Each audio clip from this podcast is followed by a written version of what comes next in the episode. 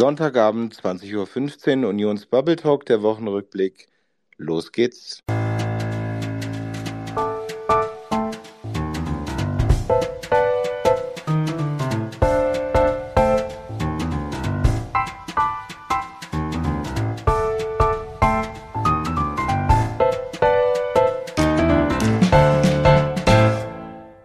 ich begrüße ganz, ganz herzlich, wie immer, jeden Sonntagabend meine lieben Co-Hosts, den Baha, den Marcel und den Manuel. Schön, dass ihr auch heute wiederum da seid. Halli, hallo. Guten Abend, hallo. hallo. Und ganz herzlich für die Themen dieser Woche begrüßen wir die schleswig-holsteinische Bildungsministerin und stellvertretende Vorsitzende der CDU Deutschlands, Karin Prien.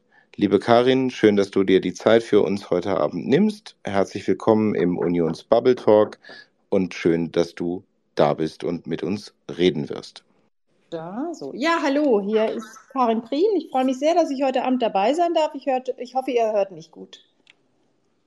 Alles perfekt. Schön, dass Wunderbar. du da bist und schön, dass wir äh, in diesen wichtigen Tagen und in diesen wichtigen äh, Momenten mit dir äh, über das, was an Herausforderungen besteht, äh, sprechen können. Schön, dass du dir die Zeit nimmst. Liebe Karin, ich fange auch direkt an mit einer sehr entscheidenden Frage für dich. Du hast uns alle über X, Twitter, teilhaben lassen an einer sehr persönlichen Erfahrung dass du nämlich die Frage nach dem Tragen des Davidsterns zum Tweet gemacht hast und darüber gesprochen hast, dass deine Familie, dass deine Großmutter recht hatte, dass man den Davidstern besser in Deutschland verstecken sollte. Wir blicken diese Woche auf den 9. November zurück. Der 9. November, der Schicksalstag der Deutschen, der so ambivalent durch unsere Geschichte ist, aber insbesondere in dieser Zeit mit dem Blick auf die Reichspogromnacht vor 85 Jahren sehr schmerzhaft war. Zumindest für mich und in meiner Empfindung. Wie bist du damit umgegangen, wie das Gedenken, wie eigentlich die Frage nach dieser Erinnerung und der Verantwortung heute gestellt wurde? Ja, man merkt ja schon an deiner Anmoderation, dass das für uns alle im Moment extrem schwierig ist. Und das ist natürlich für jüdische Menschen noch mal schwieriger, weil die Frage, was bedeutet das eigentlich, ähm, dass die Sicherheit Israels deutsche Staatsräson ist. Ähm, was bedeutet das ähm, für jüdisches Leben in Deutschland äh, einzustehen? Was bedeutet das? Zur deutschen Identität gehört eben auch das Jüdische, äh, dass das eben jetzt nichts Theoretisches mehr ist und nichts, mit dem man sich sozusagen formelhaft jedes Jahr äh, zu bestimmten Gedenktagen befassen könnte, sondern ähm, ja, der Slogan Nie wieder ist jetzt, der ist Realität und zwar traurige Realität. Ähm, und ich verhehle nicht, dass das auch bei mir persönlich, ähm, dass mich das ziemlich auffühlt und auch zu einer, ähm, doch auch zu einer persönlichen Verunsicherung führt, was ich eigentlich ähm, noch glauben darf, was ich hoffen darf. Ähm, und insofern, ja, das ist eine schwierige Zeit äh, für alle Juden in Deutschland, natürlich noch viel mehr für die Menschen in Israel. Ähm, und ähm, es steht jetzt viel auf dem Spiel und äh, vieles ist jetzt auch, bei vielem steht jetzt auch sozusagen die Nagelprobe auf der Tagesordnung.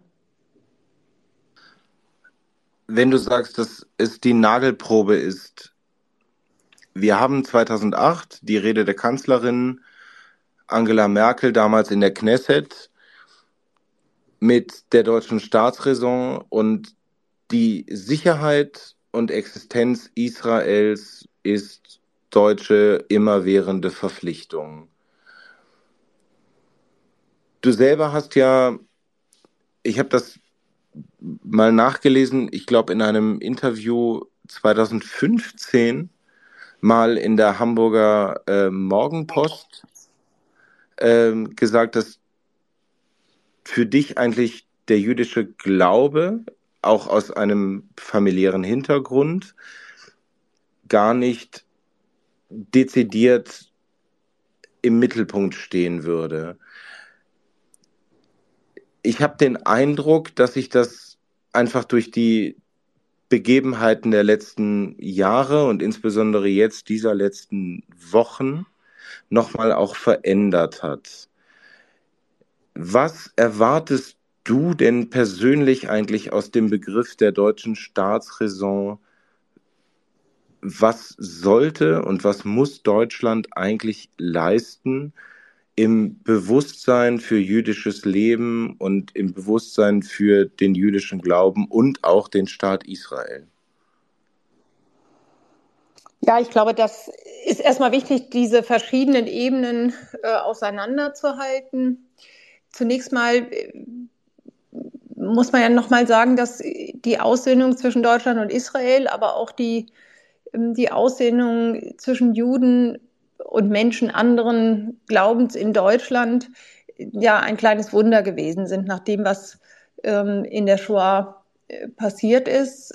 Das hat mir immer die Zuversicht gegeben, ähm, dass es ähm, eine Wiederholung ähm, der Shoah jedenfalls auf deutschem Boden, aber auch insgesamt, soweit Deutschland darauf Einfluss hat, nicht wieder geben würde. Diese äh, Gewissheit ähm, ist, glaube ich, nicht nur für mich, sondern auch vor allem für viele Juden in Deutschland ähm, zumindest erschüttert worden. Ähm, und deshalb erwarte ich von uns als Gesellschaft, aber auch den genauso und an erster Stelle den politischen Verantwortlichen, dass sie sich hm, nicht nur mit Worten, ähm, und da geht es ja darum, eine, eine, soziale Norm zu definieren und auch Antisemitismus so zu tabuisieren, dass er sich eben nicht bahnbricht auf unseren Straßen, wie wir das im Augenblick erleben, dass das mit einem wirklich konkreten äh, Maßnahmenpaket, einem Aktionsplan hinterlegt wird. Also ich habe ja auch öffentlich gesagt, dass ich Robert Habecks Rede ähm, für notwendig und gut erachtet habe. Das hat mich schon angesprochen, wie er mit dem Thema umgegangen ist, aber das reicht natürlich nicht. Ähm, sondern jetzt ähm, ist die Frage, wie reagiert regieren Staat und Gesellschaft ähm, auf den verschiedenen Ebenen auf das Thema. Und in Deutschland reden wir da über innere Sicherheit, wir reden über den Umgang mit Extremismus, wir reden über die Frage, wie hm, wir im Aufenthaltsrecht ähm, damit umgehen. Und dann reden wir über ganz viele Themen ähm, im Bereich des, der Bildungspolitik, äh, auch der außerschulischen Bildung, aber auch im Umgang mit, mit einem linken Antisemitismus, der sich ja breit gemacht hat an unseren Hochschulen, ähm, an unseren Schulen und in der Zivilgesellschaft. Und deshalb ist da wirklich viel zu tun und ich erwarte mir da jetzt eine klare Konkretisierung. Das ist das, was jetzt Deutschland angeht. Ähm, was Israel angeht, müssen wir an der Seite Israel stehen, auch wenn es schwierig wird.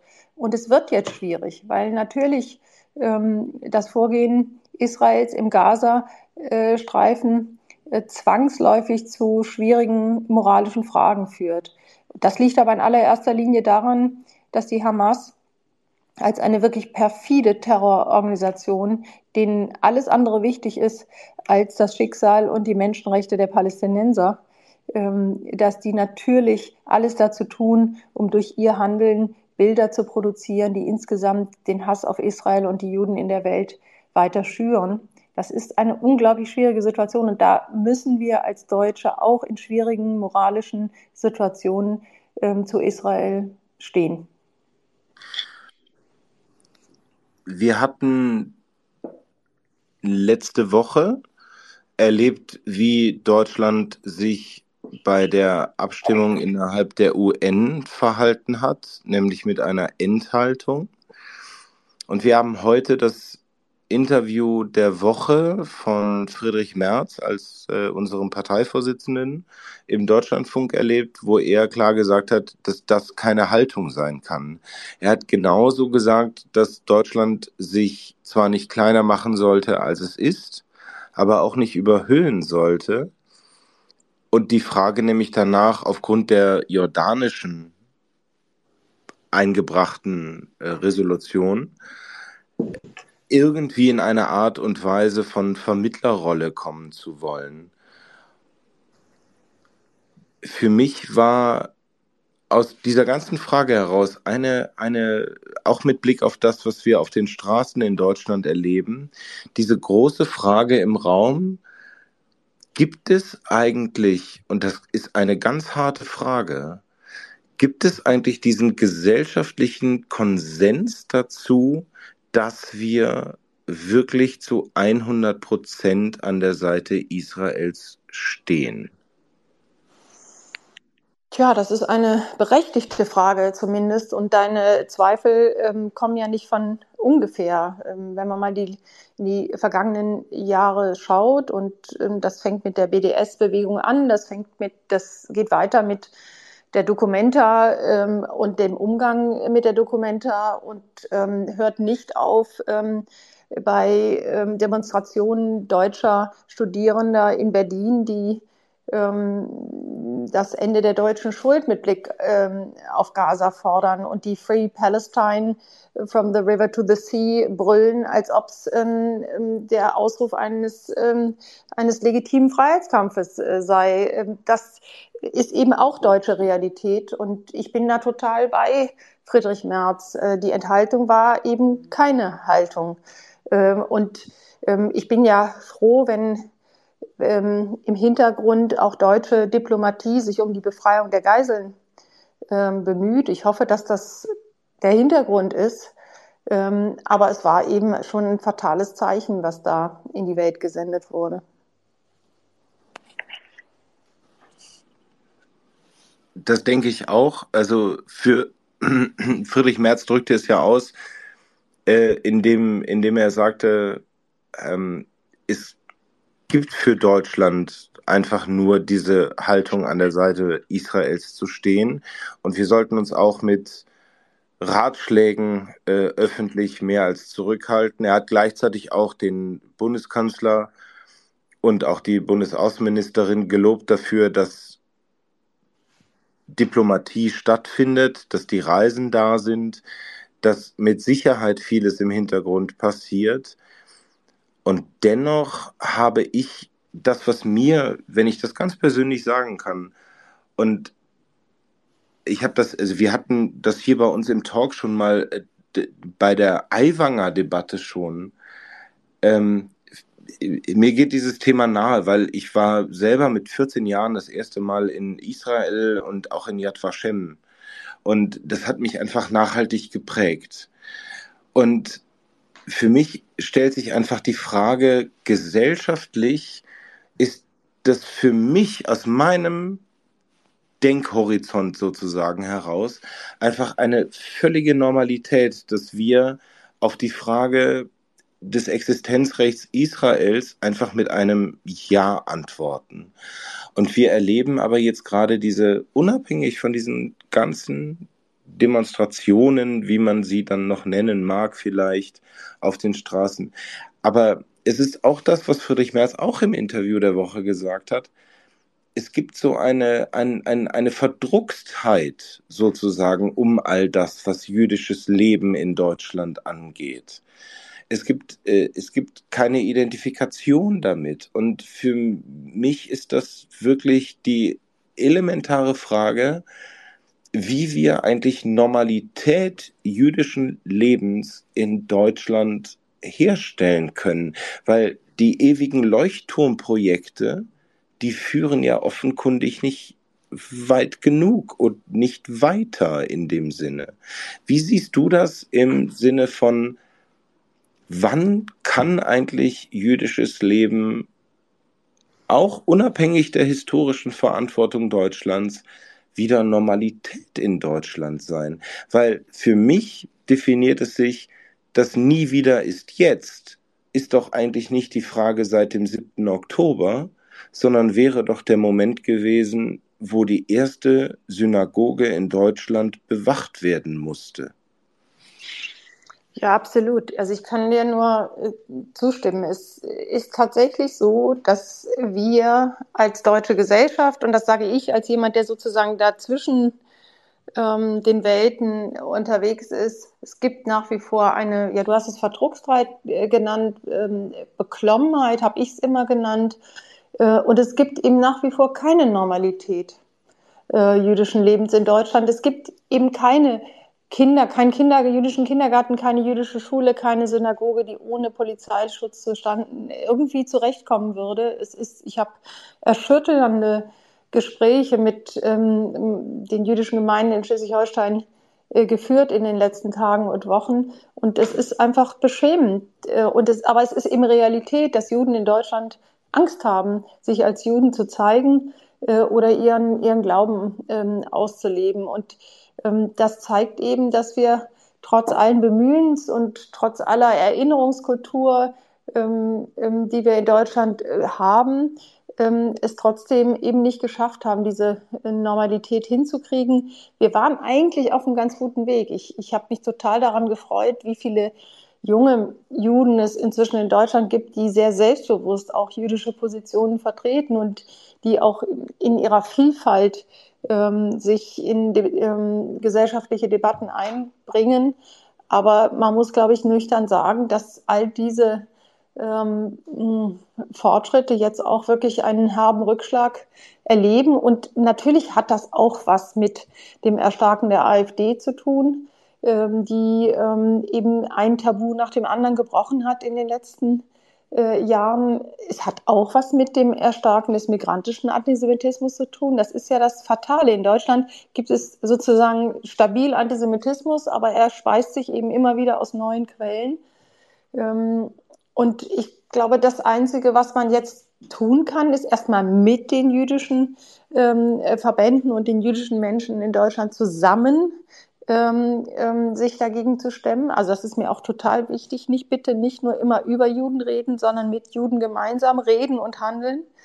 Ähm, und das andere ist eben, ähm, wir müssen eine breite gesellschaftliche Front ähm, errichten.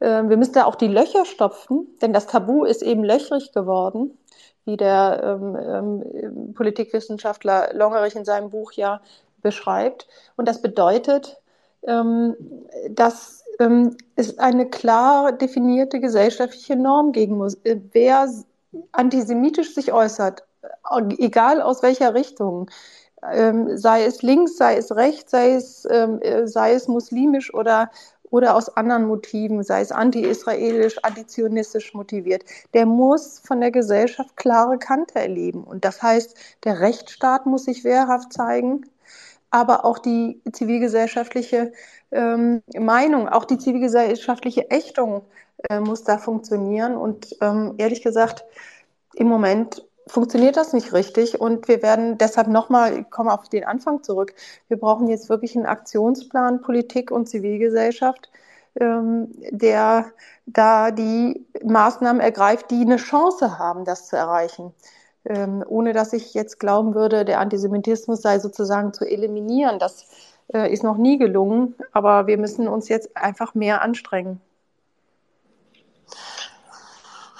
Das ist wirklich ein großer Bogen, den du gerade gemacht hast und das macht, eröffnet mir jetzt die Möglichkeit, auch quasi die Bühne weiter zu öffnen zu meinen lieben äh, Co-Hosts und ähm, ich würde das Wort jetzt erstmal an Baha weitergeben, der heute Abend auch noch aus, aus eigener persönlicher Historie einen Tweet verfasst hat, der ähm, eben auch die persönliche Familiengeschichte darstellt in Bezug auf äh, das Judentum.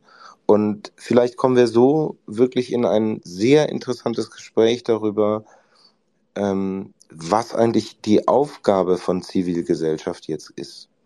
Lieber Baha. Vielen Dank, Daniel. Und danke dir, Karin, dass du da bist.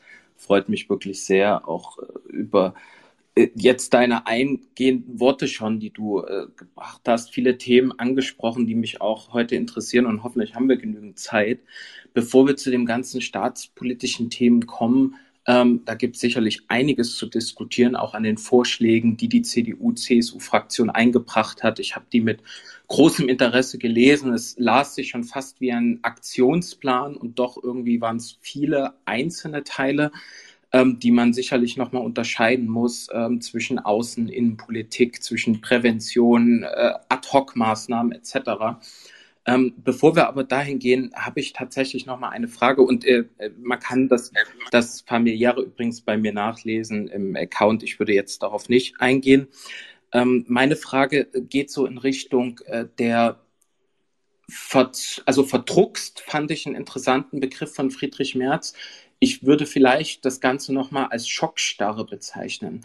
Ich habe das Gefühl, was ich jetzt vor zwei Stunden gesehen habe, waren die Bilder aus Essen, wo irgendwie knapp 3000 Menschen vor der Synagoge mit Lichterkette waren. Ich habe heute auch schon Tweets gesehen mit Menschenketten um Synagogen. Und jetzt habe ich gerade eben vor unserem Talk gesehen, dass in Paris wohl 100.000 Leute auf die Straße gekommen sind. Ich würde mal die These in den Raum stellen und einfach an dich die Frage richten, damit ob gegebenenfalls die Zivilgesellschaft gerade aus dieser Schockstarre erwacht, also erneut aus einer Situation, wo man lange dachte, das gäbe es so nicht oder nicht mehr oder das kann so nicht passieren in Deutschland. Und jetzt, wo es passiert, muss sich quasi diese Zivilgesellschaft erst sortieren, orientieren. Und genau deshalb ist auch meines Erachtens Führung gefragt, wie du das gerade beschrieben hast. Aber ich habe die Hoffnung noch nicht aufgegeben, dass wir gegebenenfalls doch Demonstrationen demnächst sehen werden, wo Zehntausende auf die Straße gehen. Wie, wie siehst du das, auch mit dem Blick auf die Bilder in Paris?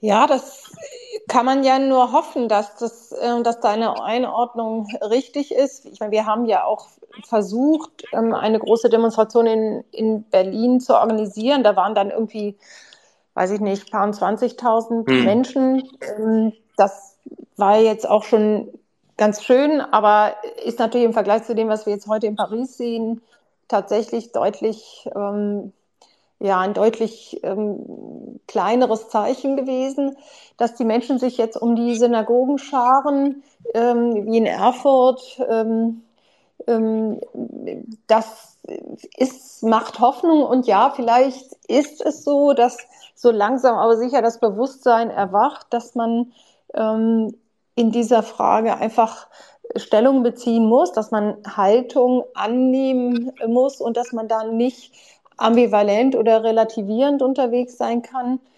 Ja, ich, ich hoffe, du hast recht. Ich ähm, bin mir da aber noch nicht so ganz, ganz sicher. Ich, ähm, ja, ich, ich habe es ja vor, zu Anfang eingeräumt. Ich, auch ich bin in der, bin tatsächlich, bin tatsächlich verunsichert und ich bin, wäre froh, wenn die Politik und das kann man ja für unsere CDU wirklich sagen, dass, dass es da wirklich an Klarheit in, in keiner Weise mangelt, dass auch, auch Friedrich Merz da wirklich vollkommen klar ist. Ähm, aber das müssen jetzt alle demokratischen Parteien sein. Und es muss der Brückenschlag zwischen ähm, der Politik und der Zivilgesellschaft jetzt gefunden werden, ähm, damit das ein klares Zeichen ist, damit die soziale Norm da eindeutig ist. Es, es muss auch für junge Menschen klar sein, dass es da wirklich nur eine richtige Seite gibt ähm, und dass es da keine Relativierung und keine Ambivalenz geben kann. Und das heißt jetzt nicht, das will ich auch deutlich sagen, dass man nicht selbstverständlich auch Mitgefühl mit Menschen in Gaza haben kann. Und das heißt auch nicht, dass man zur Frage, wie, wie muss der Nahostkonflikt zukünftig gelöst werden, dass man dazu auch nicht unterschiedliche Positionen vertreten kann. Hm, danke dir. Ich, also ich teile deine, deine Gedanken da, dass, also, oder zumindest äh, bin ich optimistischer vielleicht als du hier.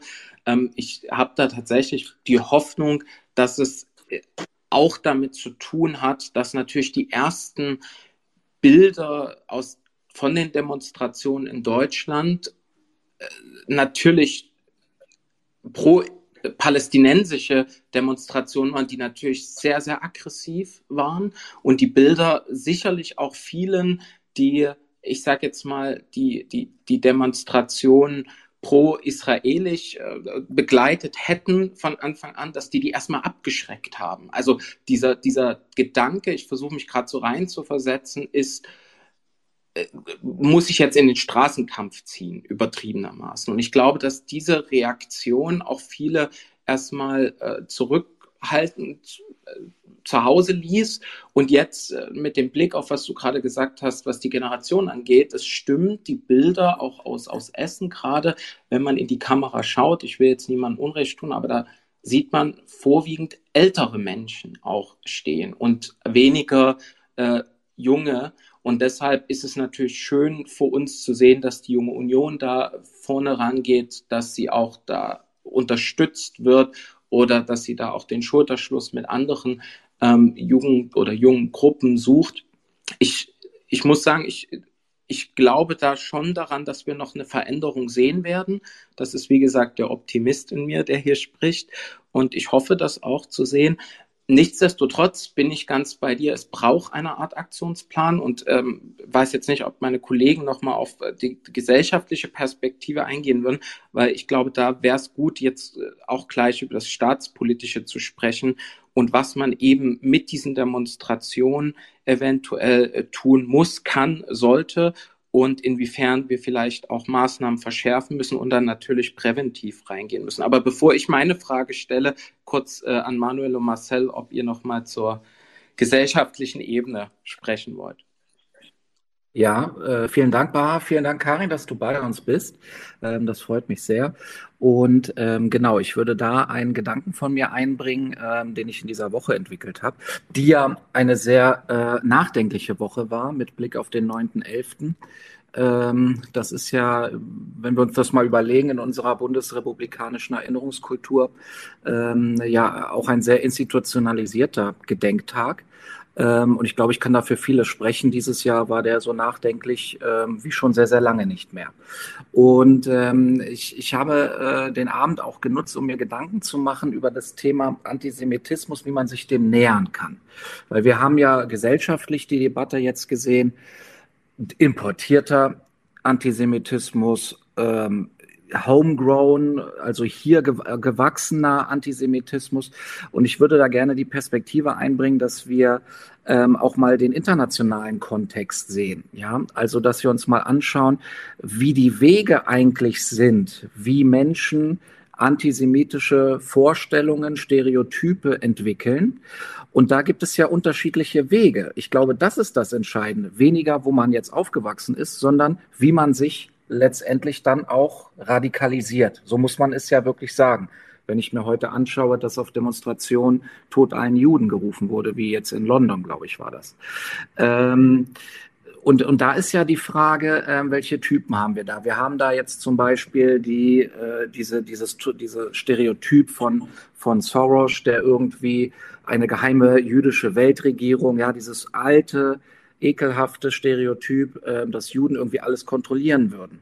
Dann haben wir eine Schiene äh, amerikanisch-israelisch bedingter Antisemitismus, ähm, Israel bezogener. Das sehen wir ja jetzt gerade sehr viel, eben was ja auch mit dem Nahostkonflikt zu tun hat.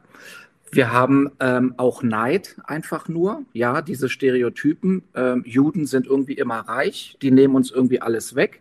Das ist, glaube ich, etwas so ein Motiv, was wir in, in, in Deutschland vor allen Dingen sehen. Ähm, und äh, für mich wäre da auch wichtig, so ein bisschen die, die popkulturelle Ebene zu sehen. Weil ich habe das ja schon gesagt, mit dem, mit dem 9.11. haben wir so, so einen institutionalisierten Gedenktag. Wir haben viele Sonntagsreden. Ähm, wir, wir haben den 27. Januar, ja, also Tag der Befreiung des KZ Auschwitz. Ähm, aber wir müssen, wir, ja, oder?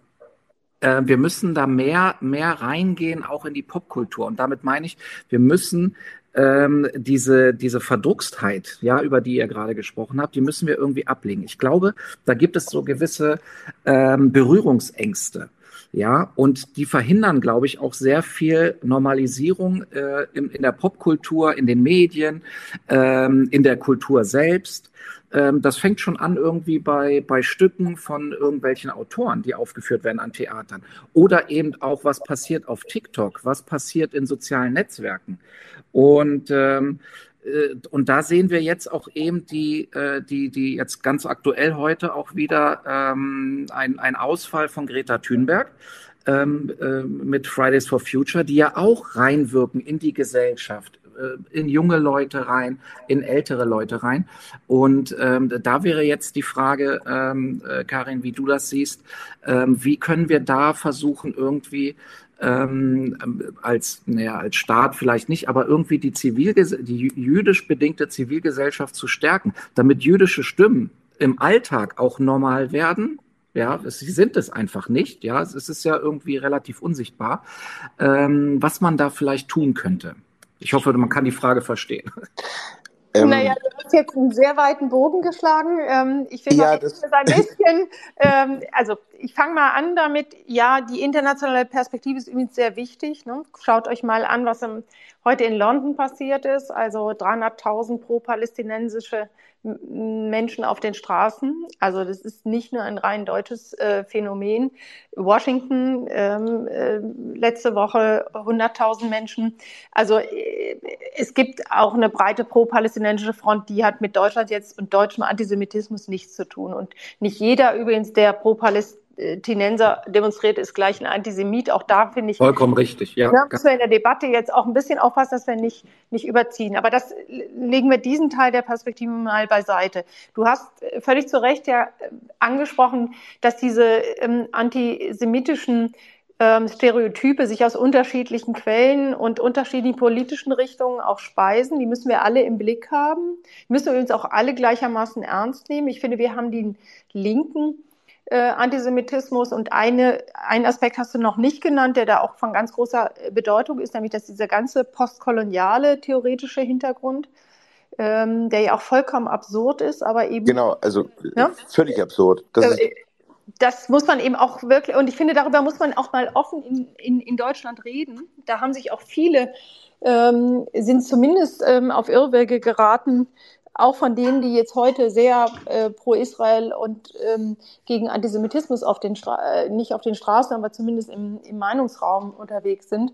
Ich finde, die müssen sich aber auch noch mal ein bisschen mit ihrer Verantwortung in der Vergangenheit beschäftigen. Ich meine, wir haben zum Beispiel eine Bundesfamilienministerin, die offen BDS-Unterstützerin war, noch vor wenigen Jahren, die zwar jetzt sagt, ich habe mich geirrt, aber ich glaube, das sind so, sind auch so Themen, die muss man jetzt schon auch noch, das müssen wir aufarbeiten. Ähm, ähm die unterschiedlichen Quellen ähm, des, des Antisemitismus.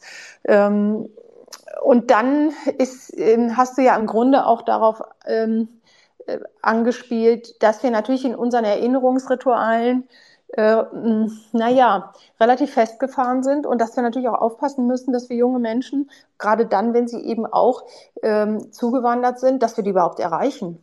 Ähm, und das ist tatsächlich etwas, wo wir nicht, noch nicht wirklich gut sind. Und wenn wir dann zu dem Thema kommen, was du zum Schluss angesprochen hast, nämlich was findet eigentlich auf TikTok und anderen sozialen ähm, ähm, Plattformen statt, äh, denn da ist ja, ein, äh, ja eine Flut von Desinformation, antisemitischer Desinformation, ähm, anti-israelischer Desinformation unterwegs. Und da haben wir ehrlich gesagt noch nicht so, eigentlich gar kein Rezept. Wir haben ohnehin kein Rezept dafür. Wie gehen wir eigentlich mit TikTok als ja nahezu Hauptinformationsquelle für, für ähm, wesentliche Teile ähm, der, der jungen äh, unter 18-Jährigen um? Ähm, und damit, finde ich, müssen wir uns auch beschäftigen. Ähm, und wir müssen dafür eine Antwort finden. Und die haben wir bisher nicht, weil wir im Grunde TikTok null regulieren ähm, und auch den Zugang zu TikTok null regulieren. Ähm, das, glaube ich, ist ein Thema, was politisch ganz oben auf die Tagesordnung gehört. Ich finde das total spannend, was du da genau jetzt gerade sagst, Karin. Für mich ist auch, und mir fällt das jetzt gerade total schwer, das irgendwie in Worte zu fassen. Ich versuche das jetzt einfach mal. Ähm, selbst ich, der eben, ich habe das eben gesagt, ähm, einen, einen Israel-Bezug hat, ich habe israelische Freunde, ähm, wo ich froh und dankbar war, dass ich von allen gehört habe nach den äh, Terroranschlägen. Aber es gibt eben, wie gesagt, diese, diese, diese Verdruckstheit auch und da jetzt dann vielleicht mal den, den Bogen zu schlagen, auch zu deiner Funktion als Ministerin. Ich bin in meinem gesamten schulischen Leben immer mit dem Nationalsozialismus und der Judenverfolgung, dem Holocaust, der Shoah konfrontiert gewesen. Immer. das war auch für mich ein, ein sehr intensives Thema und ich habe das auch persönlich dann gerne verfolgt, also gerne im Sinne von ähm, logisch verfolgt und intensiv verfolgt. Dadurch ist aber etwas passiert und jetzt wird es halt so komisch, wenn ich das jetzt sage. Dadurch ist passiert, dass wenn ich heute über jüdisches Leben in Deutschland rede und wenn ich von Jüdinnen und Juden rede, wie wir das jetzt übrigens seit vier Wochen, eben seit dem 7. Oktober, erstmals überhaupt so lautstark hören, dass immer dann, wenn ich alleine an das Wort Jude denke, immer den Nationalsozialismus mitdenke und der immer ein, ja auch da eine, eine, eine persönliche, und ich bleibe bei dem Wort, Verdruckstheit irgendwie hat. Ich habe mal mit Jüdinnen und Jüden, also wirklich mit jüdischen Freunden von mir darüber gesprochen, was eigentlich alleine der Begriff, alleine der Name Jude irgendwie auslöst. Und so sehr das für jüdische Bürger in Deutschland völlig normal ist, so beklemmend ist das eigentlich für jeden Deutschen, der sich der historischen Verantwortung bewusst ist. Und deswegen ist da dann meine Frage, also wenn wir mal mit, mit Blick auf das Bildungssystem gucken, wie gehen wir eigentlich mit der historischen Verantwortung und da auch Schuld um? Und wie vermitteln wir das ja eben in diese Normalität, die es eigentlich sein muss. Mhm. Also ehrlich gesagt bin ich dir total dankbar, dass du das so ausgedrückt hast, weil genau diese Verdruckszeit, die, Ver die Beklommenheit, die in Wahrheit ja da ist und die auch in den letzten Jahren und Jahrzehnten da war, die ist ja nie ausgedrückt worden. Ähm, und Juden sind in allererster Linie auch im Bildungssystem, aber auch im politischen Kontext als Opfer der Shoah ähm, zur Kenntnis genommen worden.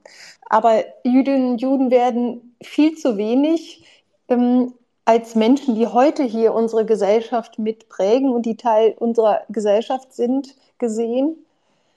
Und das Gleiche gilt übrigens für Israel. Äh, Israel ist ein moderner demokratischer Staat mit erheblichen äh, inneren äh, Debatten und Verwerfungen.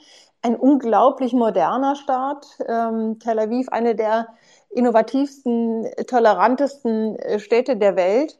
Ähm, und wir nehmen halt ähm, auch in unserem Bildungssystem diese viel äh, oder diese unterschiedlichen Facetten zu wenig wahr. Deshalb versuche ich, seitdem ich Bildungsministerin bin, in den Schulen all diese Facetten äh, kenntlich zu machen.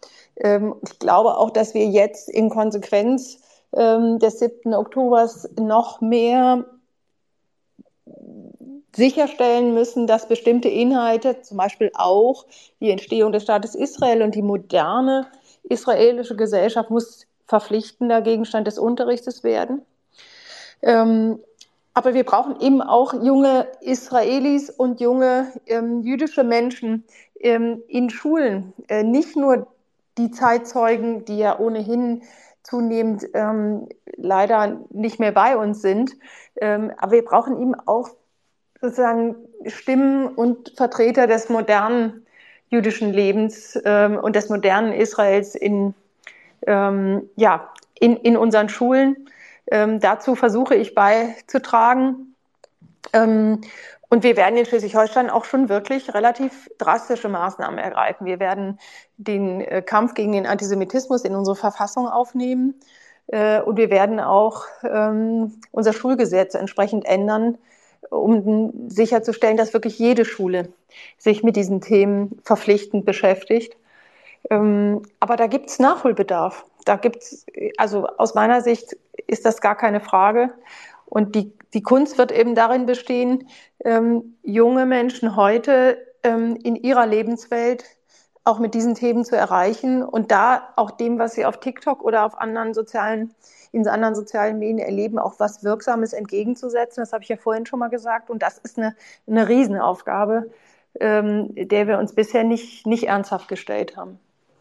Kari, du hast jetzt gerade schon äh, äh, Maßnahmen angesprochen, die hier in Schleswig-Holstein ähm, umsetzen wollt oder demnächst werdet.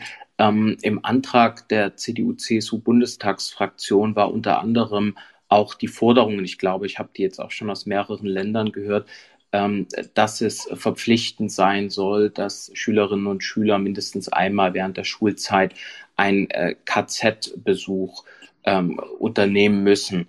Ähm, meine Frage an dich, ist das, also ich glaube fest, dass das gemacht werden muss. Ich selber habe das mehrfach erlebt während der Schulzeit, sogar verpflichtend. Aber ist das heute nicht mehr so? Glaubst du, dass es wirksam ist, mindestens einmal vorzuschreiben? Wie, wie schaust du auf diese ganz konkrete Forderung? Ja, ich habe immer gesagt, es ähm, ist dann sinnvoll und richtig, wenn es eingebettet ist in, in ein sinnvolles Unterrichtskonzept. Also zu glauben, man jagt einmal so eine Busladung voll Schülern durch ein ähm, Konzentrationslager und dann kommen die hinterher geläutert wieder raus. So funktioniert es nicht. Ja. Ähm, sondern es muss halt Teil eines durchdachten Unterrichtskonzeptes sein. Ähm, und dann macht das auch Sinn und dann befürworte ich das auch. Ähm, aber auch das alleine reicht nicht, denn machen wir uns nichts vor. Wir reden über zwei, immer ja über zwei Dinge. Wir reden über Wissensvermittlung, hm. ähm, aber wir reden auf der anderen Seite eben ähm, über Empathie.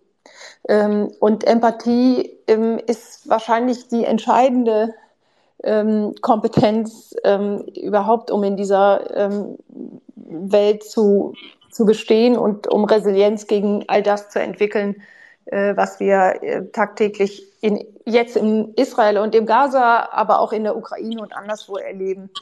Und ähm, wir haben zum Beispiel wirklich hervorragende Erfahrungen mit dem forschenden Lernen. Also die, die Schülerinnen und Schüler, die in ihrer Stadt, in ihrer Gemeinde ähm, zum, über Schicksale von jüdischen Menschen, die geflohen, verfolgt, entrechtet, ermordet worden sind, machen und die, ähm, die sehr, die erleben, dass ein Schüler von ihrer Schule ähm, ähm, ein solches Schicksal erlebt hat. Das bleibt hängen. Ähm, und deshalb ist das mit dieser Forderung, alle müssen auf jeden Fall einmal im KZ gewesen sein, das ist nicht falsch. Ähm, aber das alleine ist es eben auch nicht. Ähm, man braucht wirklich kluge, zeitgemäße ähm, Unterrichtskonzepte, damit man junge Menschen tatsächlich erreicht. Und nochmal, auch das reicht nicht, wenn wir dieses Thema TikTok und ähm, soziale Medien nicht in den Griff kriegen. Weil Menschen, junge Menschen, die in ihren Familien und in ihrem ähm, Medienkonsum äh, Bescheid werden, ähm, viele Stunden am Tag, die, aus denen macht man ja keine anderen Menschen, weil man sie einmal ins KZ ähm, und wieder zurückbringt. Also das, deshalb glaube ich, ist das Ganze noch ein bisschen anspruchsvoller. Und deshalb ist es auch gut, sich darüber ähm, sehr ähm, intensive Gedanken zu machen. Danke dir. Marcel, jetzt muss der Lehrer rein. Jetzt, jetzt muss ich rein. Äh, ja, äh, hallo, liebe Karin. Ich freue mich sehr, dass du heute Abend bei uns bist und mit uns äh, diskutierst. Äh, Baha hat es ja schon angesprochen. Ich äh, versuche jetzt mal die, die Lehrersicht ähm, reinzubringen. Ähm, ich bin nicht nur Lehrer, sondern sogar auch äh, Geschichtslehrer und organisiere auch ähm, jedes Jahr bei uns für die neunte Klasse ähm, die Fahrt in die KZ-Gedenkstätte Buchenwald, weil bei uns im bayerischen Lehrplan ist ähm, der Besuch im KZ schon, ja, also seit, seit ich denken kann, eigentlich schon fest verankert in der neunten Klasse. Ähm, und du hast natürlich vollkommen recht, das ist die Frage, ähm, in, inwiefern, wie, wie nachhaltig so ein Besuch ist. Also ich habe immer den Eindruck, äh, die Schüler sind schon äh, beeindruckt, wenn sie ähm, wenn sie aus dieser Gedenkstätte wieder rauskommen. Die Frage ist halt, wie nachhaltig das Ganze ist, weil wenn wir uns, ähm, wenn wir das Ganze jetzt mal auf den, auf den Nahostkonflikt äh, beziehen, das Problem, das ich als Lehrer immer mit dem Nahostkonflikt habe, es ist ein äußerst komplexes Thema, das eigentlich sehr viel Zeit in Anspruch nimmt. Und ähm, wir haben den Nahostkonflikt in der 12. Klasse, im, im neuen Lehrplan, in der, in der 13. Klasse, also relativ spät im Lehrplan. Da fangen wir auch in der Antike an wir gehen über die Kreuzzüge, über das 19. Jahrhundert, ähm, über den Zionismus, über äh, den Nationalsozialismus äh, bis hin, ähm, ja, eben ähm, in die Geschichte Israels ähm, im 20. Jahrhundert. Und es ist ein äußerst komplexes Thema, das schwer greifbar ist. Ähm, und ich habe halt das Problem, ich habe viel zu wenig Zeit dafür. Ähm, ich bräuchte dafür, wenn ich es anständig machen will, ein halbes Jahr. Aber wir wissen alle, wie Lehrpläne gestaltet sind, wie viel da drin steckt. Äh, so viel Zeit wird man nie dafür äh, bekommen. Weil natürlich auch andere Themen noch, noch gemacht werden müssen. Aber das Thema wird halt nie richtig und nachhaltig ähm, quasi behandelt in äh, der Schule. Und wenn man dann, wie du es auch schon zu Recht angesprochen hast, TikTok hat, wo Hamas-Propaganda äh, in Dauerschleife gebracht wird, wo teilweise Grundschüler schon mit dieser Propaganda ähm, konfrontiert werden, ähm, da haben wir dann, ja, wenn man mal rechnet, nach, ja, äh, sag ich mal, acht, neun Jahren, wenn, wenn das Thema dann im Lehrplan auftaucht, eigentlich nicht mehr viel zu tun, be beziehungsweise da ist am Ende nicht mehr viel zu retten. Ich weiß nicht, hast du da irgendein Konzept, denken, äh, haben die Kultusministerien mittlerweile äh, da eine Idee, wie sie das Problem aufgreifen wollen? Tja, ähm, es gibt ja seit 21 eine gemein, gemeinsame Empfehlung ähm, der Kultusministerkonferenz mit dem Zentralrat der Juden in Deutschland, die sich sehr stark auch auf dieses Thema Lehrerbildung fokussieren. Ich glaube, das ist auch nochmal ein Punkt, den haben wir jetzt heute noch nicht angesprochen. Man muss ja so eine Auseinandersetzung, ähm, sag mal, auch in einer sehr ähm, heterogenen Klasse muss man ja auch erstmal schaffen. Ne? Das ist, ist jetzt auch nicht für jeden Lehrer eine Selbstverständlichkeit. Für den Geschichtslehrer wie du vielleicht noch eher, aber die Themen tauchen ja dann auch in anderen ähm, Fächern auf.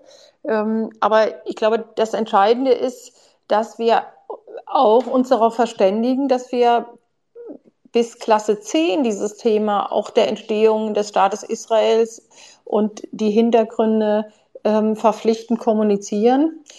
Ähm, ähm, und ja, das ist kompliziert, ähm, aber viele andere Themen sind ja auch kompliziert und das muss man halt machen. Man muss es aber machen. Ähm, es ist in vielen Bundesländern ja überhaupt nicht verpflichtender Bestandteil ähm, der, der Bildungspläne, weder in der SEC 1 noch in der SEC 2. Und ähm, das zumindest kann man ändern. Und ich glaube, dieses Thema TikTok und soziale Medien, das müssen wir uns allerdings nochmal sehr viel grundsätzlicher angucken. Denn wir sind uns ja, glaube ich, einig, wenn du sagst, ja, da werden schon kleine Kinder, werden Dauerbescheid.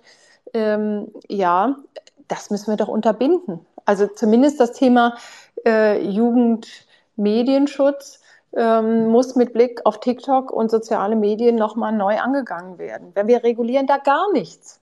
Äh, wir haben nicht mal im Jugendschutzgesetz, äh, sagen wir dazu äh, irgendetwas. Eltern wissen oft gar nicht, dass ihre Kinder bei TikTok unterwegs sind und was sie da eigentlich zu Gesicht bekommen.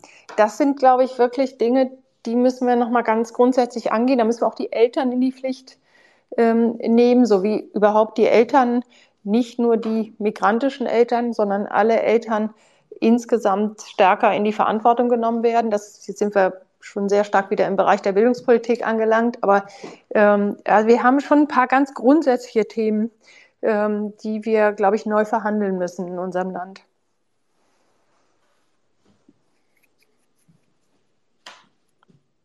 Ja, absolut. Wenn ich, da, wenn ich da, nee, nee, wenn ich da kurz nochmal einhaken kann, ja, das ist ein, das, das ist ein Riesenproblem.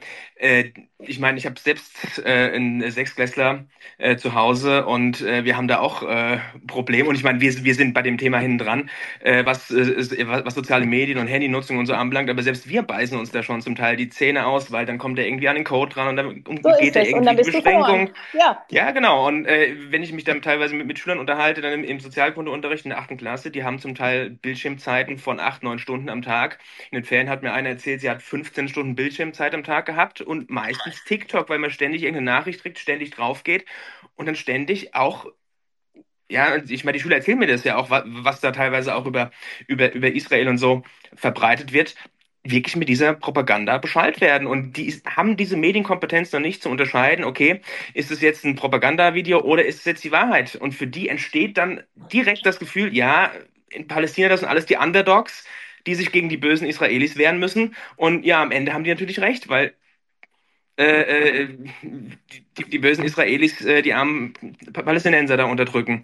Und äh, Schüler stellen sich natürlich immer auf die Seite des, des, des Underdogs, das ist klar. Und die, die haben halt noch nicht die, den inhaltlichen Background, um eben zu, zu wissen, okay, was da verbreitet wird, ist, ist totaler Humbug. Ja? Und das ist ein Riesenproblem.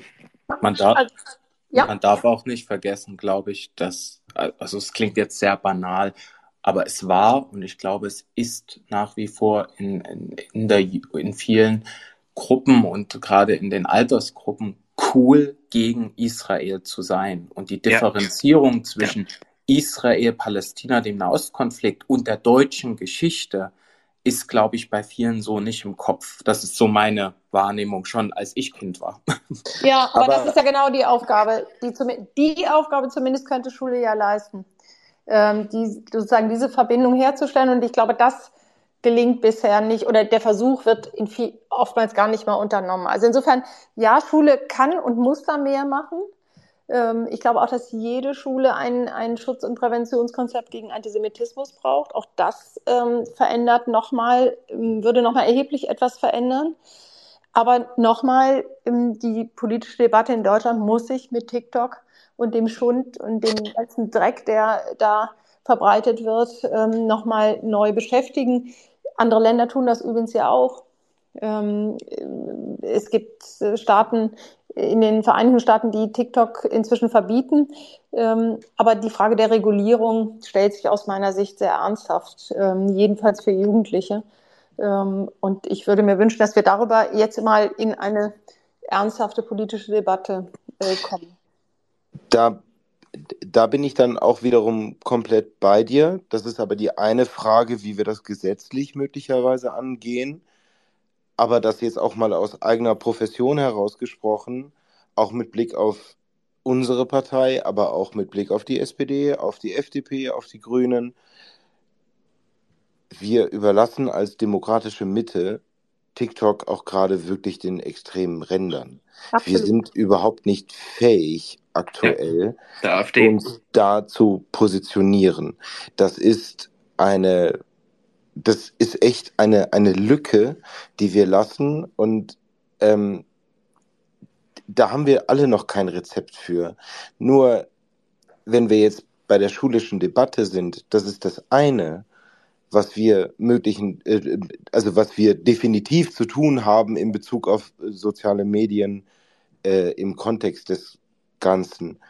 Aber wir haben ja auch noch eine andere Herausforderung.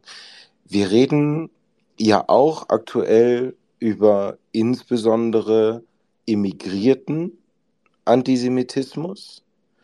Und mir kann doch allen Ernstes niemand erklären, dass wir wirklich den Schulen überantworten wollen, dass das, was als importierter Antisemitismus da ist, dass wir das auf die Schultern der Lehrerinnen und Lehrer in Deutschland abwälzen wollen, dass das korrigiert wird, wenn über Jahre Antisemitismus indoktriniert wurde. Ich habe da auch einfach die Frage, was stellen wir uns denn da eigentlich vor, mit welchem Anspruch wir an Lehrerinnen und Lehrer gehen aus dieser Perspektive? Ja, ich kann das nur unterstreichen, was du sagst. Ähm, es ist ja ein ähm, weit verbreiteter, äh, weit verbreitete Auffassung, dass Schulen sozusagen der Reparaturbetrieb sind für alles, was in dieser Gesellschaft schiefläuft. Ja, ähm, eben, erschreckend. So, ja. Und das gilt eben auch für diesen Bereich. Und jetzt sage ich nicht, dass Schulen da keinen Beitrag leisten müssen. Also das, das werde ich nie, wirst du von mir nicht hören, sondern ich glaube schon, dass Schulen natürlich mit Blick auf ähm, die politische Bildung auch was Empathiebildung, das habe ich ja eben schon mal gesagt, was Demokratiebildung angeht, haben Schulen eine wichtige Aufgabe und die müssen sie ähm, ähm, beherzt und verstärkt wahrnehmen. Ähm, aber der Kampf gegen den Antisemitismus ist eine gesamtgesellschaftliche Aufgabe und der fängt halt im Integrationskurs an. Äh, und der fängt äh, an in der äh, glaubwürdigen Definition von sozialen Normen und deren Vermittlung. Und es fängt eben damit an, dass wir uns, dass wir eben nicht nur Zuwanderungsgesellschaft sind, sondern uns eben auch so betragen. Und dass wir eben auch gegenüber all denen, die zu uns kommen, äh, klar äh, artikulieren, was wir von ihnen erwarten. Wir bieten eine Menge an und das ist auch richtig. Wir müssen auch eine Menge anbieten für die, die herkommen. Aber wir müssen eben auch klar artikulieren, was wir erwarten. Und die Frage des, der Haltung zum Existenzrecht des Staates Israel, aber auch ähm, zu einem sicheren, gedeihlichen jüdischen Leben in Deutschland ist eben für uns eine existenzielle, unverhandelbare Frage. Ich glaube nicht, dass wir das in den letzten Jahren so deutlich artikuliert haben, dass die ähm, Menschen, die zu uns gekommen sind, das auch verstanden haben. Ähm, mit anderen Worten, wir haben uns eben nicht wie ein Einwanderungsland verhalten. Und ähm, es ist hohe Zeit, ähm, dass sich das verändert. Ähm, und damit einhergehen natürlich auch die ganzen Themen, wie gehen wir mit Menschen um, die da zu uns kommen und dazu nicht bereit sind. Die müssen, fürchte ich, dann eben auch wieder gehen. Ähm, und ähm, da fehlt es uns an Klarheit, ähm, so wie es uns insgesamt, glaube ich, und da bin ich sehr bei Johannes Winkel und der Jungen Union, uns fehlt es halt in Deutschland in, in erheblichem Maße an Selbstbewusstsein, wenn es um die Verteidigung ähm, unserer Art zu leben, der westlichen Art zu leben, ähm, könnte man vielleicht sagen, aber jedenfalls um die äh, Verteidigung unserer Grundrechte ähm, geht. Das. Äh, oh, Daniel, Entschuldigung. Ja, weiß, Marcel, also wenn ich, wenn ich eine Frage stellen darf, in den, in den größeren Kontext eben gesetzt.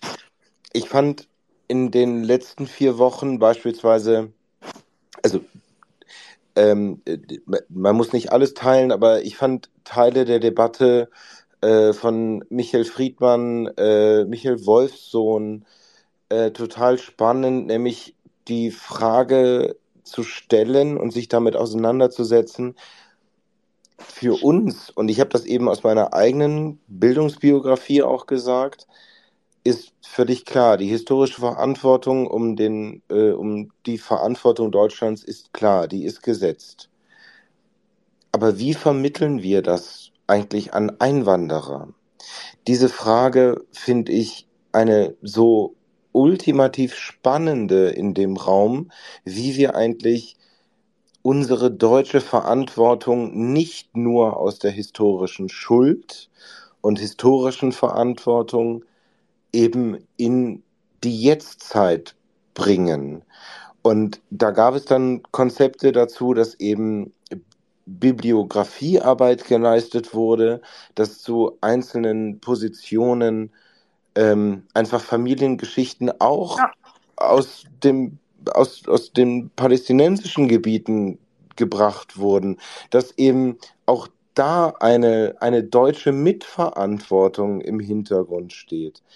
Und da frage ich mich eben, wir können ja, und das meine ich ganz ehrlich, wir können ja nicht erwarten, dass jemand, der nach Deutschland einwandert, von jetzt auf gleich einfach sich der deutschen Verantwortung bewusst ist, die wir alle als, ich mag diesen Begriff nicht, aber also quasi Bio-Deutsche, ähm, einfach irgendwann durch unser Schulsystem gelernt haben. Und da ist für mich die Frage, wie machen wir diese deutsche Verantwortung eigentlich bewusst für Einwanderer. Wie wird dieser Teil der deutschen Identität eigentlich vermittelt? Also du hast es ja selber schon in Teilen beschrieben. Erstmal geht es ja darum, zu, zur Kenntnis zu nehmen, dass die Zusammensetzung unserer Schülerschaft eben inzwischen ähm, so ist, dass eben ein Drittel bis ein Viertel, bis, bis, äh, bis, also zwischen 30 und 50 Prozent der Schülerinnen und Schüler in, je nach Bundesland sind äh, irgendwie oder anders, haben irgendwie oder anders Migrationshintergrund. Das muss man einfach erstmal zur Kenntnis nehmen. Und dass man mit denen andere Formen ähm, äh, des Unterrichts und des Zugangs finden muss, wenn es um die Frage der deutschen An Verantwortung für den äh, Holocaust geht, ist doch, liegt doch geradezu auf der Hand. Ähm, Unterrichtskonzepte, gute Unterrichtskonzepte gibt es in diesem Zusammenhang. Es geht immer um Empathie und Wissen. Es geht immer um die Aufarbeitung einzelner Schicksale äh, und auch um, durchaus um die Herstellung von Parallelen, was Fluchtgeschichten angeht. All das, all dafür, wir haben diese Unterrichtsbeispiele.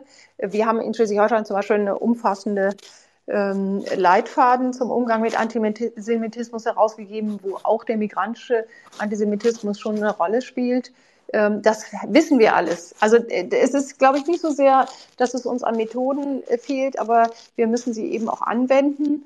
Ähm, und wir dürfen es eben nicht mehr für selbstverständlich nehmen, dass junge Menschen ähm, aus ihrer eigenen Familiengeschichte heraus ein Gespür haben für, für, für die deutsche Verantwortung. Darüber müssen wir reden, wir müssen es deutlich machen. Und das ist auch ein bisschen mein Kritikpunkt.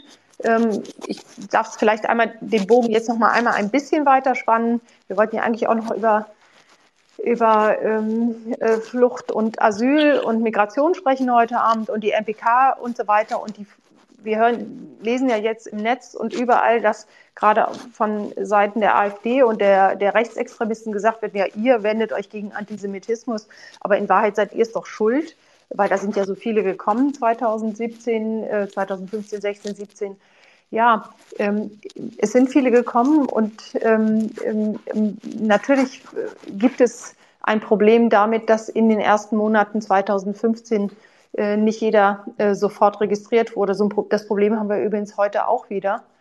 Aber vor allem ist doch das Problem nicht, dass die Menschen ähm, gekommen sind, sondern dass wir ihnen nicht sehr deutlich gemacht haben, was die Erwartungshaltung dieser Aufnahmegesellschaft ist.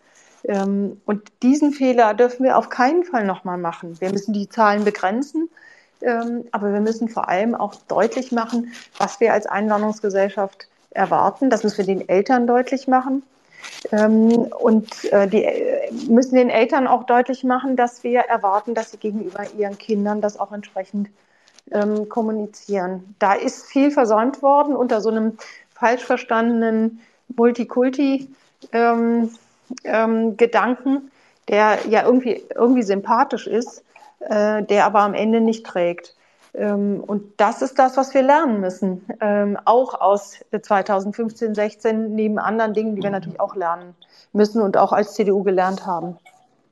Karin, be also, bevor, wir, bevor wir jetzt, glaube ich, den großen Bogen mitnehmen, wir haben noch einige Themen, die auf dem Tisch liegen. Einfach die Frage an dich, wie, wie viel Zeit hast du noch? Ich habe so viel Zeit wie eh auch. Also ah, das ist ja ich habe jetzt keine großen Pläne mehr heute Abend. Dann, dann machen wir einfach weiter und ähm, ich spare mir meine Frage und lasse den Marcel zuerst. Der hatte, glaube ich, noch eine Anschlussfrage äh, zu der, de, den Bildungsthemen. Ja, genau. Ähm, äh, die, die Frage, die du äh, gerade äh, angesprochen hast, äh, Karin, äh, was da 2015 passiert ist, äh, dass da äh, viele Migranten äh, kamen, die äh, mit, mit, mit Antisemitismus ein großes Problem haben. Ja, ist klar, aber ich, ich möchte nochmal darauf hinweisen, also das ist, glaube ich, ein System, äh, ein, ein Problem, das an den Schulen und damit auch in der Gesellschaft schon länger ja natürlich vorhanden ist das aber auch lange Zeit äh, vernachlässigt worden ist. Also, also meine Frau ist Grundschullehrerin, die war im Referendariat von 2013 bis 2015 und war da an einer sogenannten äh, Problemschule, sage ich mal, ja, in, äh, in, einer, in einer bayerischen Großstadt und ähm, hatte da Klassen mit Migrationshintergrund äh, von teilweise 100 Prozent. 80, 90 Prozent war so der Standard in den Klassen. Ähm, und ähm, da war schon damals das Problem, dass viele Schüler am Wochenende in Moscheen, in, in äh, Koranschulen geschickt wurden, weil der muslimische Religionsunterricht nicht ausreichend war. Das waren teilweise Moscheen, die vom äh, Verfassungsschutz beobachtet wurden und entsprechend äh, wurden diese Kinder da natürlich auch indoktriniert. Und in der Parallelklasse von meiner Frau gab es auch einen jüdischen Schüler in der dritten Klasse, der nach einem halben Jahr die Schule verlassen musste, weil er jeden Tag gehänselt wurde, jeden Tag fertig gemacht wurde, wenn er Geburtstag hatte und hatte was zu essen mitgebracht hat, keiner was davon essen wollen, ähm, Sachen, die er angefasst hat, wollten die, die Mitschüler danach nicht mehr anfassen und so weiter und so fort. Äh, die Schulämter haben gesagt, ja gut, was sollen wir da großartig machen? Vom Kultusministerium kam gar nichts und die Kollegen sind da letztlich hilflos und wissen nicht oder wussten nicht, was sie machen sollen. Und das wird in diesen Schulen heute noch wahrscheinlich wesentlich schlimmer sein, beziehungsweise ähm, durch äh, den äh, tra tragischen Terror in Israel nochmal verstärkt werden. Aber die Kollegen sind da letztlich hilflos und wissen nicht, was sie machen sollen.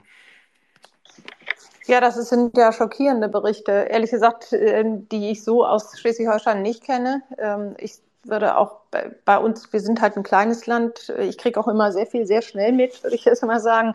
Ich würde sofort die Schulaufsicht ähm, in einer solchen Frage in die Spur bringen und ähm, dafür sorgen, dass sich das ähm, so nicht weiter ereignet. Also das muss ich ganz ehrlich sagen, dafür habe ich überhaupt kein Verständnis. Und natürlich brauchen Schulleitungen und Lehrkräfte da massive und maximale Rückenstärkung in diesen Fragen. Und Eltern und Schüler, die da nicht bereit sind, sich den Regularien unseres Schulgesetzes äh, und dem Schulfrieden zu äh, unterzuordnen, ähm, die müssen auch die Konsequenzen spüren. Also da bin ich relativ hart ähm, in, bei diesen Themen unterwegs und, und in, sag mal, in unserem kleinen Bundesland, ehrlich gesagt, glaube ich, gelingt das auch noch ähm, ganz gut. Aber ich bleibe dabei und das ist auch eine selbstkritische Bemerkung, obwohl ich damals jedenfalls bundespolitisch ja keine Verantwortung getragen habe. Aber die klare Ansage, was bei uns geht und was bei uns nicht geht, ähm, die hat eben oft gefehlt. Also es ist weniger eine Frage, wie viele Menschen gekommen sind. Aus Syrien sind wahnsinnig viele gekommen und die sind auch zurechtgekommen. Ich meine, äh, die sind geflohen vor einem unvorstellbaren Terror ähm, eines Machthabers, der heute ja wieder für sich beansprucht, auch in der Lösung der, ähm, des, aktu der, des aktuellen Konfliktes irgendwie mitreden zu wollen. Auch das ist ja irgendwie beschämend. Aber ähm, die Menschen sind gekommen, aber wir haben ihnen nicht gesagt, was unsere Erwartungshaltung ist. Ähm, das fängt an mit der Frage ähm, der Beherrschung der deutschen Sprache. Unerlässlich für jeden, der nach Deutschland kommt, auch für jedes Elternteil, das nach Deutschland kommt. Und es geht eben dann weiter, äh, wenn wir über die Frage, was sind sozusagen die unverzichtbaren, nicht verhandelbaren ähm, Werte unserer Gesellschaft, das ist im Wesentlichen das Grundgesetz, aber es sind eben auch einige wenige historische und kulturelle Themen. Und dazu gehört eben, darüber reden wir den ganzen Abend, das Existenzrecht Israels und auch das friedliche und gedeihliche Leben von Juden in unserem Land. Ähm, und wer sich daran nicht hält, der muss spüren, dass er in dieser Gesellschaft richtig Probleme bekommt.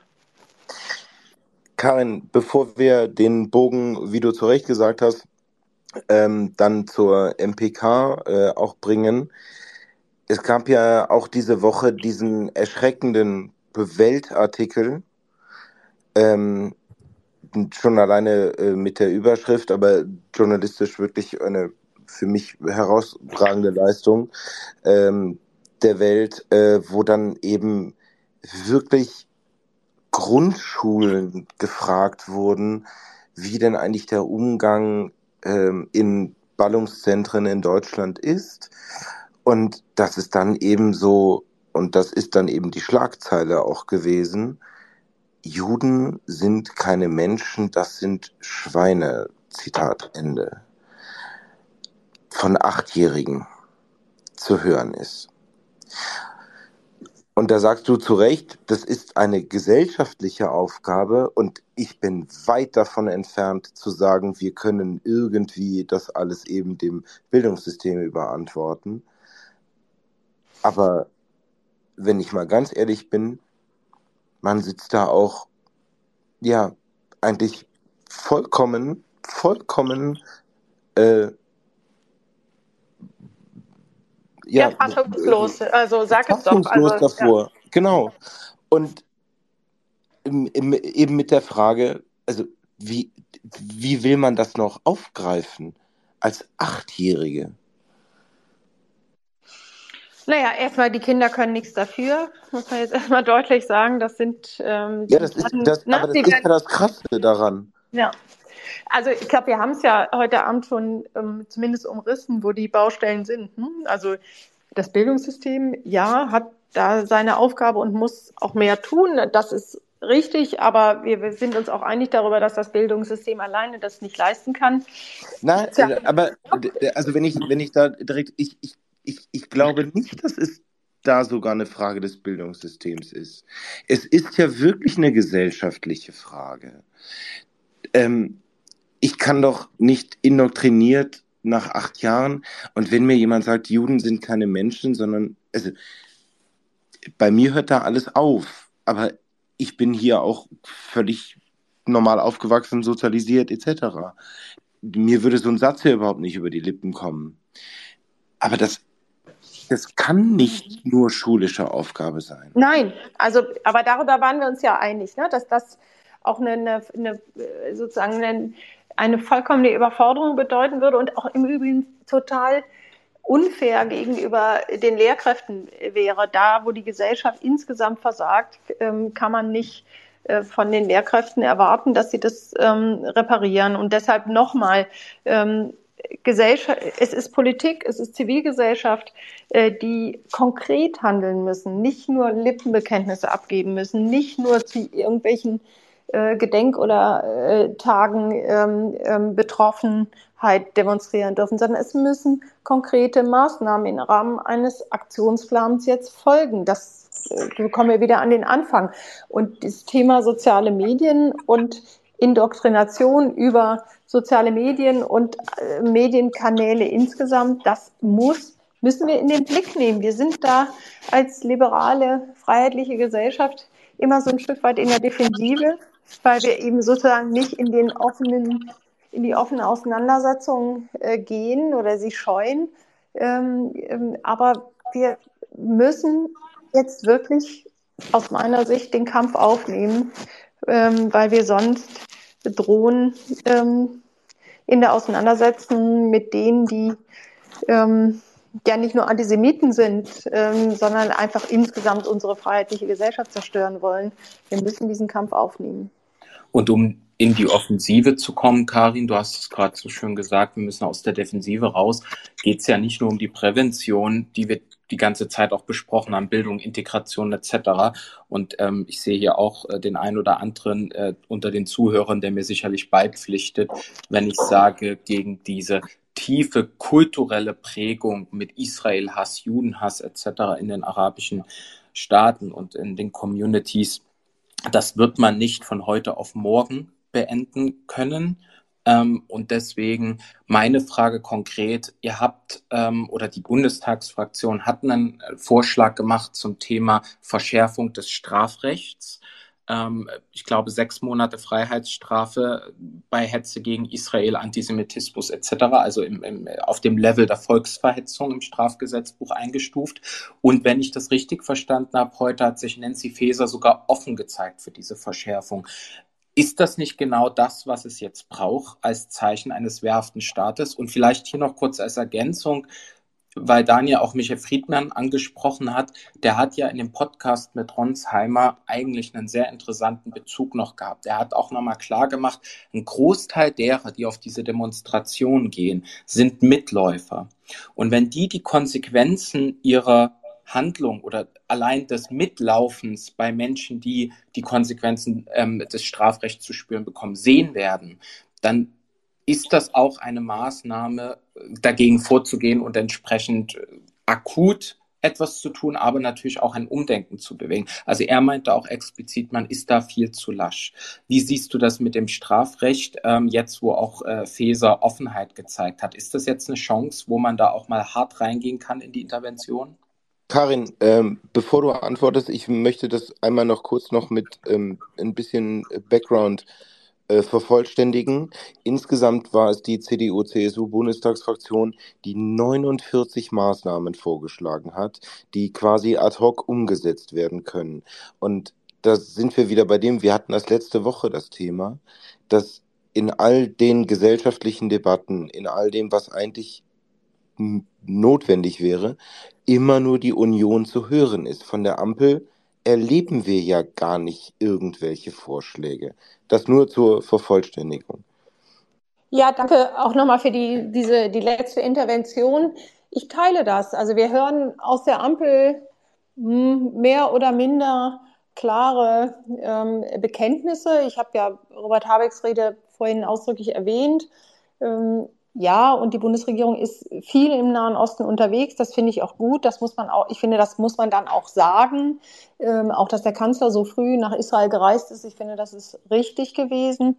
Ähm, und trotzdem reichen Bekenntnisse nicht aus, sondern es bedarf auch tatsächlich nochmal eines Aktionsplanes, der ähm, ganz konkrete Maßnahmen auf den verschiedenen Politikfeldern ähm, enthält. Und da hat die Bundestagsfraktion mit ihrem knapp 50 Punkte Plan, ähm, äh, ganz konkrete Vorschläge ähm, auf den Tisch gelegt. Und wenn Nancy Faeser das jetzt unterstützt, dann ist das ja ähm, umso besser. Ähm, aber ja, der Staat muss sich wehrhaft zeigen. Äh, und dazu gehört dann eben an der einen oder anderen Stelle tatsächlich auch eine Verschärfung des Strafrechts oder des Aufenthaltsrechts, äh, damit ähm, die ähm, Ermessensspielräume einfach auch so viel äh, eingeschränkt werden, ähm, dass die Bürger auch das Empfinden haben, der Staat ist hier klar und handelt auch danach. Ich glaube, man darf das nicht unterschätzen, ähm, äh, dass ähm, der Staat eben, wenn es um Wehrhaftigkeit geht, auch Klarheit äh, signalisieren muss. Und daran hat es eben in der Vergangenheit sowohl bei der Exekutive, aber auch bei den Gerichten, äh, wenn man so bedenkt, was alles als noch nicht antisemitisch durchgegangen ist, bei dem einen oder anderen Amtsgericht gefehlt. Und wenn das die Rechtslage nicht hergibt, dann muss man die Rechtslage eben verschärfen.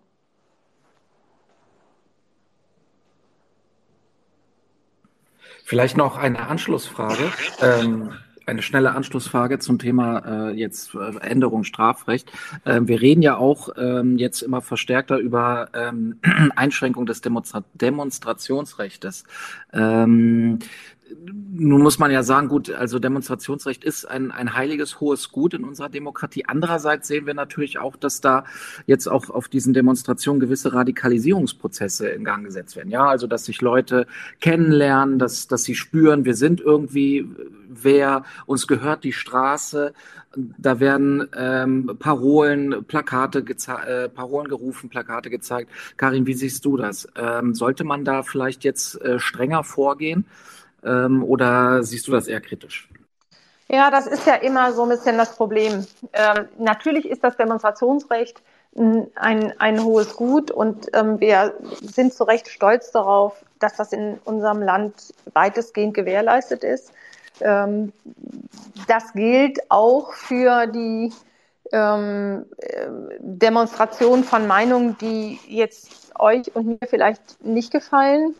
Ähm, aber es gibt natürlich schon eine klare Grenze zum Extremismus. Und diese Abgrenzung zwischen einem legitimen, legitime Ausübung des Demonstrationsrechts und äh, der äh, zur Schaustellung äh, extremistischer Inhalte und Symbole, ähm, das ist eine Grenze, die man sich sehr genau angucken muss. Und wir sehen da ja auch unterschiedliche, eine unterschiedliche Praxis in den Bundesländern.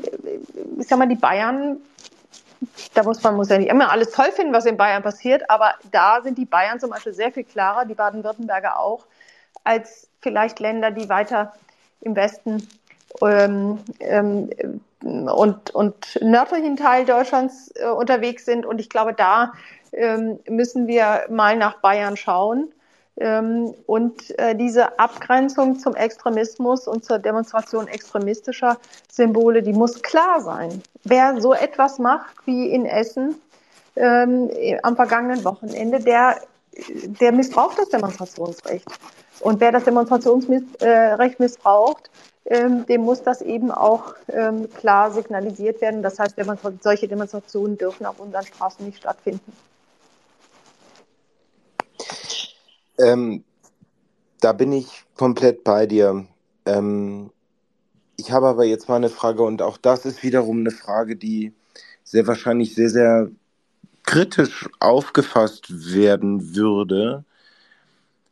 Wir, wir reden ja in, in allen Fragen um Migration auch immer um Integration und vom Erlernen der deutschen Sprache etc. das alles. Aber müssen wir uns nicht eigentlich auch ganz offensiv, und das ist dann eben auch der Bezug zur MPK, müssten wir uns nicht eigentlich ganz offensiv auch die Frage stellen, dass es Dinge gibt, die eben nicht integriert werden, sondern wo wir eigentlich vor der Frage einer wirklichen Assimilation stehen, wenn es um Migration geht. Das, das Existenzrecht und die Sicherheit Israels deutsche Staatsräson ist, ist ja nichts, was man irgendwie vermitteln könnte, sondern es ist ja eine feste institutionelle Garantie, die wir geben, zumindest seit 2008, seitdem Angela Merkel das vor der Knesset so gesagt hat.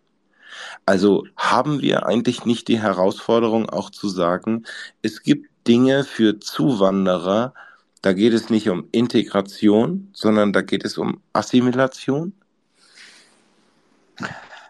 Also ich weiß nicht, ob wir uns mit diesen Begriffspaaren wirklich einen Gefallen tun, aber in der Sache würde ich dir zustimmen. Es gibt Themen, die sind nicht verhandelbar. Und dazu gehört das Existenzrecht des Staates Israel und dazu gehört auch das sichere und gedeihliche Leben jüdischer Menschen in Deutschland.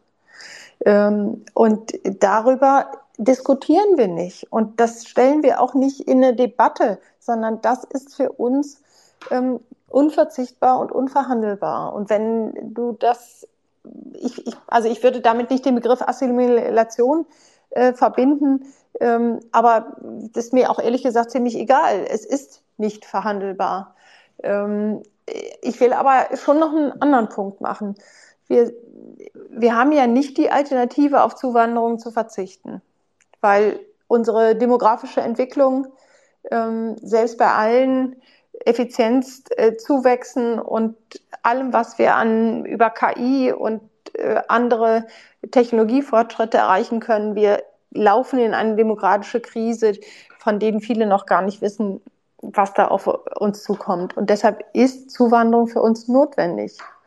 Ähm, und wir brauchen Rahmenbedingungen in unserem Land, in denen Menschen gerne, in denen Menschen gerne zu uns kommen.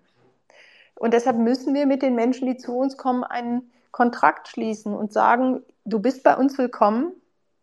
Du bist willkommen als Teil, und zwar als, als auf Augenhöhe, als Teil unserer Gesellschaft. Aber es gibt ein paar wenige Dinge, die sind für uns unverzichtbar. Und dazu gehören eben diese beiden Fragen. Ähm, und ich glaube, wir müssen insgesamt unser ähm, Verhältnis zu, zur Einwanderung und Zuwanderung, wobei ich deutlich differenziere zwischen Flucht und, äh, Flucht und, und ähm, Asyl und ähm, Arbeitsmigration. Das halte ich auch für absolut entscheidend, dass wir da eine klare Trennung hinbekommen. Aber nichtsdestotrotz, wir müssen uns als Einwanderungsgesellschaft darüber klar werden, wie wollen wir mit den Menschen, die zu uns kommen und hier bleiben, wie wollen wir mit denen umgehen. Ähm, und wir brauchen tatsächlich eine ähm, Willkommenskultur, die sowohl diese unverzichtbaren ähm, ähm, Werte und auch Kulturfragen ähm, im, im Blick hat, als auch die Belange der Menschen, die zu uns kommen und dann ehrlich gesagt, welche Religion Menschen haben, welche Feste sie feiern, welche ähm, ähm, kulturellen, äh, welches kulturelle Erbe sie auch mit zu uns bringen. Das finde ich, ist nicht unser Ding, äh, über das wir zu entscheiden hätten oder wo wir Assimilation erwarten dürften. Mir äh, gefällt dein Bild von dem Kontrakt sehr gut. Mir fiel gerade so ein, der, der, der Spruch, wir sind sehr, sehr gut darin, Regeln aufzustellen in Deutschland, aber aktuell merkt man, glaube ich, wir sind extrem schlecht darin, sie umzusetzen oder durchzusetzen. Absolut, absolut. Und äh, insofern, wir haben da wirklich Hausaufgaben zu machen, die sich einfach daraus ergeben, dass wir uns lange nicht entscheiden konnten, ähm, was wir eigentlich sein wollten. Ähm, also ich finde das, ich finde das gerade total spannend und ähm, ich weiß auch, dass, also auch da wieder Deutschlandfunk äh, Interview der Woche.